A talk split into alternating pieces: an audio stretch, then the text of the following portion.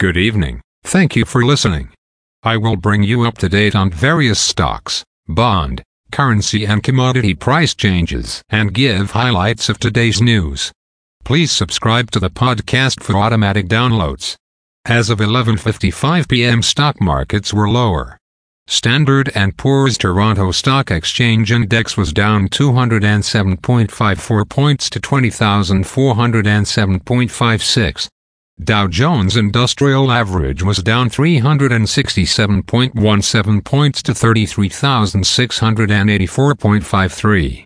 The Nasdaq was down 117.808 points to 13,113.66. Standard & Poor's 500 index was down 48. 29 points to 4,119.58. Asia and Europe.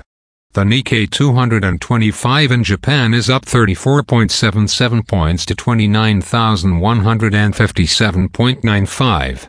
The China CSI 300 is down 0 points to 4,029.09. The DAX in Germany was down 195.44 points to 15,726.94. The CAC 40 in France was down 108.3 points to 7,383.2. The FTSE 100 in London was down 97.54 points to 7,773.03. Commodity markets. Gold is up $33.40 to $2,025.65. Silver is up 41 cents to $25.64. Crude oil is down $4.08 to $71.57. Copper is down 6 cents to $3.86. Natural gas is down 9 cents to $2.21. July corn closed at $5.80. July soybeans closed at $14.10 and 3 quarters.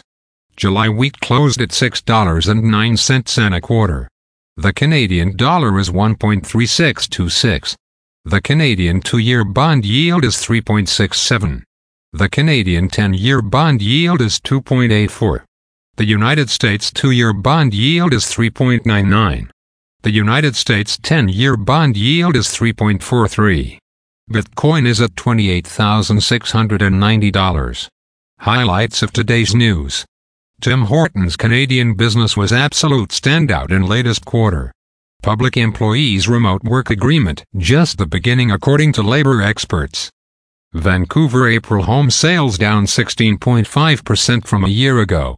United States factory orders up 0.9% in March. Morgan Stanley reportedly cutting 3,000 jobs. Again, thanks for listening. For automatic downloads, please subscribe on a podcast app or platform. And please consider leaving a rating on the podcast app or platform. It helps grow the show. Thank you.